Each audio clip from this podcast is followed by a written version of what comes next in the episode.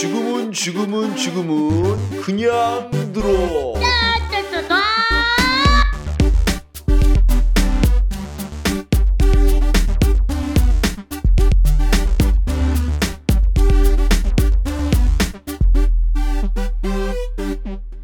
네, 수능 문학사 대충 훑어보기 시간입니다.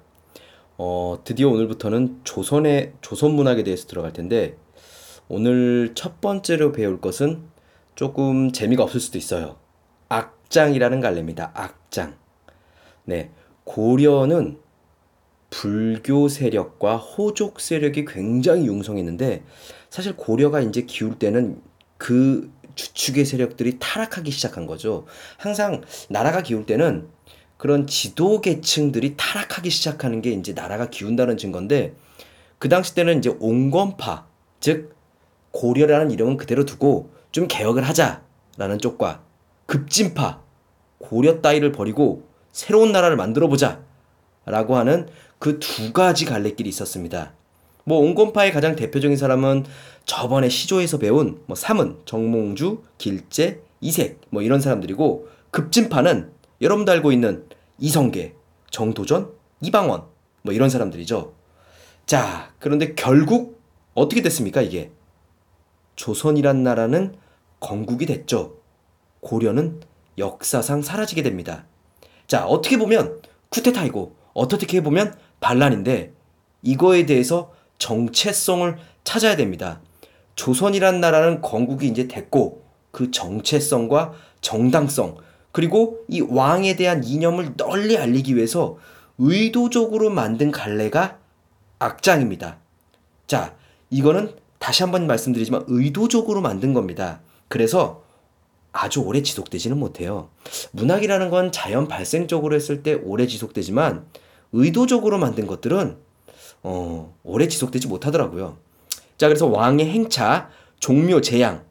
그런 종묘 제양이 무슨 뜻이냐면 국가에서 지내는 제사죠, 제사. 어, 그럴 때 국가 행사 때 쓰였던 갈래인데 내용은 뭐 당연하죠. 조선의 창업, 어, 굉장히 어, 당연하고 정당하고 근데 정체성 있고 그 다음에 왕의 덕 이런 것들을 칭송하고 찬양하는 그런 노래입니다. 형식은 2절 4구, 한시체, 경기체가체, 소교체, 신체 등으로 굉장히 변조가 많았어요. 사실 형식이 없다고 말하는 게 좋을 정도로 너무 많은 형식이 있었는데 어, 이 악장에 대한 갈래는 지나친 목적의식, 그 다음에 귀족의식 때문에 귀족 문화 때문에 조선 초기에 융성하다가 사라져 버렸다는 거죠. 자, 여러분 가장 유명한 그 악장 가사에 유명한 건 용비어 청가입니다. 네. 세종 때 만든 용비어 청가인데 이거는 이제 세종이 한글로서 이제 조선의 건국의 정당성을 알리기 위해서 쭉 쓴 그런 노래입니다. 그래서 어 중세 국어에 아주 좋은 자료라고 하는데 중세 국어를 공부하는 학생들에겐 너무 짜증나는 자료죠. 자, 일단 한번 제가 읽어드리겠습니다. 너무나 유명한 부분이니까 다 아실 겁니다. 해동 육령이 나라샤 일마다 천복이시니 고송이 동부하시니 뿌리 깊은 남간 바람에 아니멜세 꽃도 교, 교코 여름 하나니 샘이 깊은 물은 가람에 아니 그칠세 내이 이러 바랄에 가나니 천세우이 미린 정하샨 한수북에 누인 개국 하샤 복년이 가업스시니 성신이 니사셔, 니샤셔도 경청근민 하샤, 하사사 더욱 구두시리다. 닝그마 아라쇼셔 낙수의 산행 가이셔 하나빌 믿으니까. 자 현대어로 풀이해 보면 해동 우리나라에 여섯 용 임금이 나르시어 그 행동하신 일마다 모두 하늘이 내리신 복이시니 그러므로 옛날에 성인이 하신 일과 부절이 합친 것처럼 꼭 맞으시니 자 이거는 완전하게 정체성, 정당성을 얘기하는 거죠. 자, 두 번째.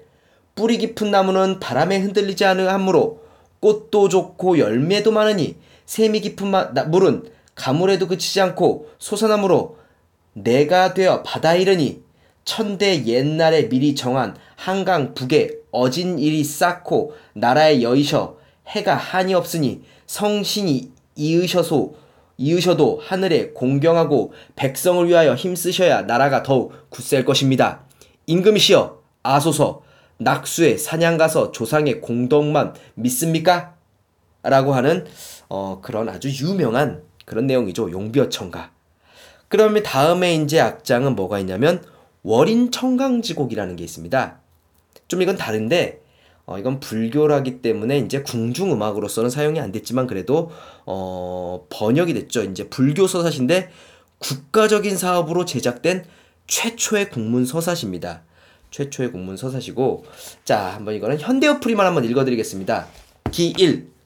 높고 큰 석가불의 끝없는 공덕을 이 세상 다 하도록 어찌다 말할 수 있겠습니까? 기 2.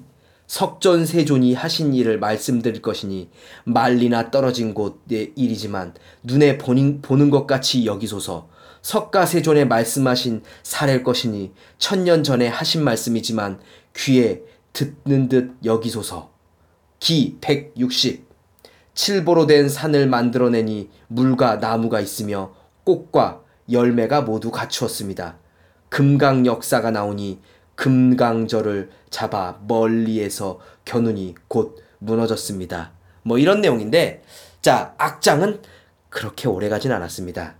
의도적으로 만든 갈래기 때문에 조선 초에 조금 번성하다가 사라진 그런 갈래고 어 지금은 유네스코의 이런 종묘 제례가 2001년에 5월 18일 날 유네스코 세계 무형 유산 걸작으로 선정되기도 했습니다.